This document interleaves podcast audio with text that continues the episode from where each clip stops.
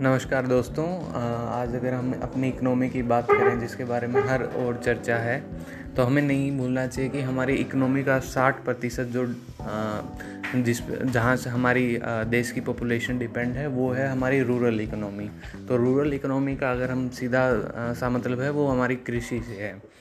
लेकिन जो हमारी कृषि है और जो हमारी रूरल इकोनॉमी है इन दोनों में पिछले आ, मतलब तीन से चार दशकों में इतना कुछ खास बदलाव या इतना कुछ ग्रोथ नहीं आई है. उसका एक सबसे बड़ा कारण है जो हमारे कंपैरिजन है दोनों सरकारी और हमारी ग्रामीण चीज़ों का, उसमें एक बहुत बड़ा अंतर है। जैसे कि आपको मैं एग्जांपल के रूप में बताऊँ तो 1970 में जो प्रति क्विंटल गेहूँ का रेट था, वो था छिहत्तर रुपये सेवेंटी सिक्स रुपीज़ और अगर 1970 से लेके हम 2015 तक की बात करें तो इस बीच में कोई भी सरकारी कर्मचारी है, उसकी जो आमदनी है, जिसमें बेसिक पे अगर हम माने, बाकी जो जितने भत्ते हैं, जितने अलाउंस मिलते हैं, उन सबको छोड़ दें तो भी उसकी सैलरी में जो इंक्रीज़ आया है, वो है 120 से 150 गुना।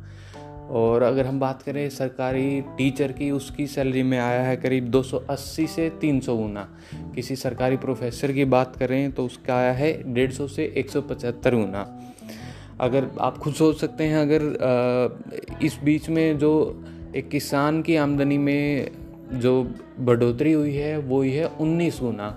तो आप सोचें कि अगर कोई सरकारी टीचर है जिसकी 1970 में सैलरी थी पाँच सौ रुपये, अगर उसकी आज के टाइम पे सैलरी होती एक हज़ार रुपये तो क्या हमारे यहाँ इतने लोग सरकारी नौकरी कर रहे होते? तो इतने 45 साल में अगर अगर हम किसान को उसका सही मूल्य भी देना चाहें और वो मिनिमम से मिनिमम हो, अगर हम उसे कंपेयर करें जो हमारी सरकारी नौकरी हैं, सरकारी चीज़ें हैं तो अगर हम उसे सौ गुना भी करते हैं, बाकी का तो 120 से 300 गुना तक गया है, अगर हम सौ गुना भी देते हैं तो पर क्विंटल का जो रेट होता है गेहूँ का, वो होता है पचहत्तर सौ रुपये और लेकिन जो आज के टाइम पे जो रेट मिल रहा है, वो है 1950 से लेके दो हज़ार रुपये तो ये ये एक तरीके से बेहद ही कम है। जिस वजह से अर्थव्यवस्था जो हमारी ग्रामीण अर्थव्यवस्था हमेशा से कमज़ोर रही है।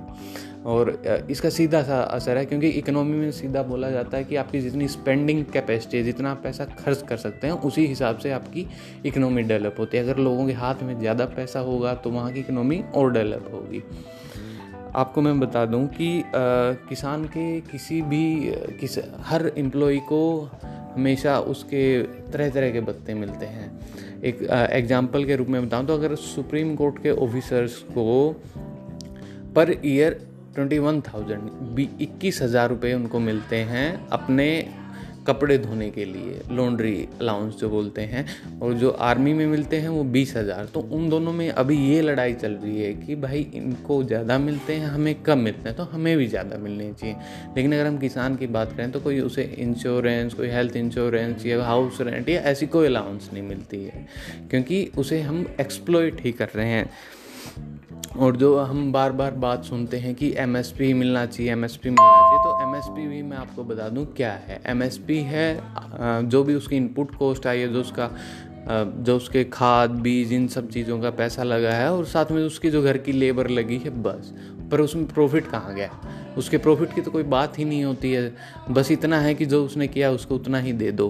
तो अब सबसे बड़ा सवाल यही उठता है कि अगर हम इतना पैसा दें पचहत्तर सौ नहीं तो उन्नीस सौ तो बेहद कम है। आप सोच सकते हैं कि पचहत्तर रुपये से दो दो हज़ार में ये तो करीब तीस गुना भी नहीं हुआ।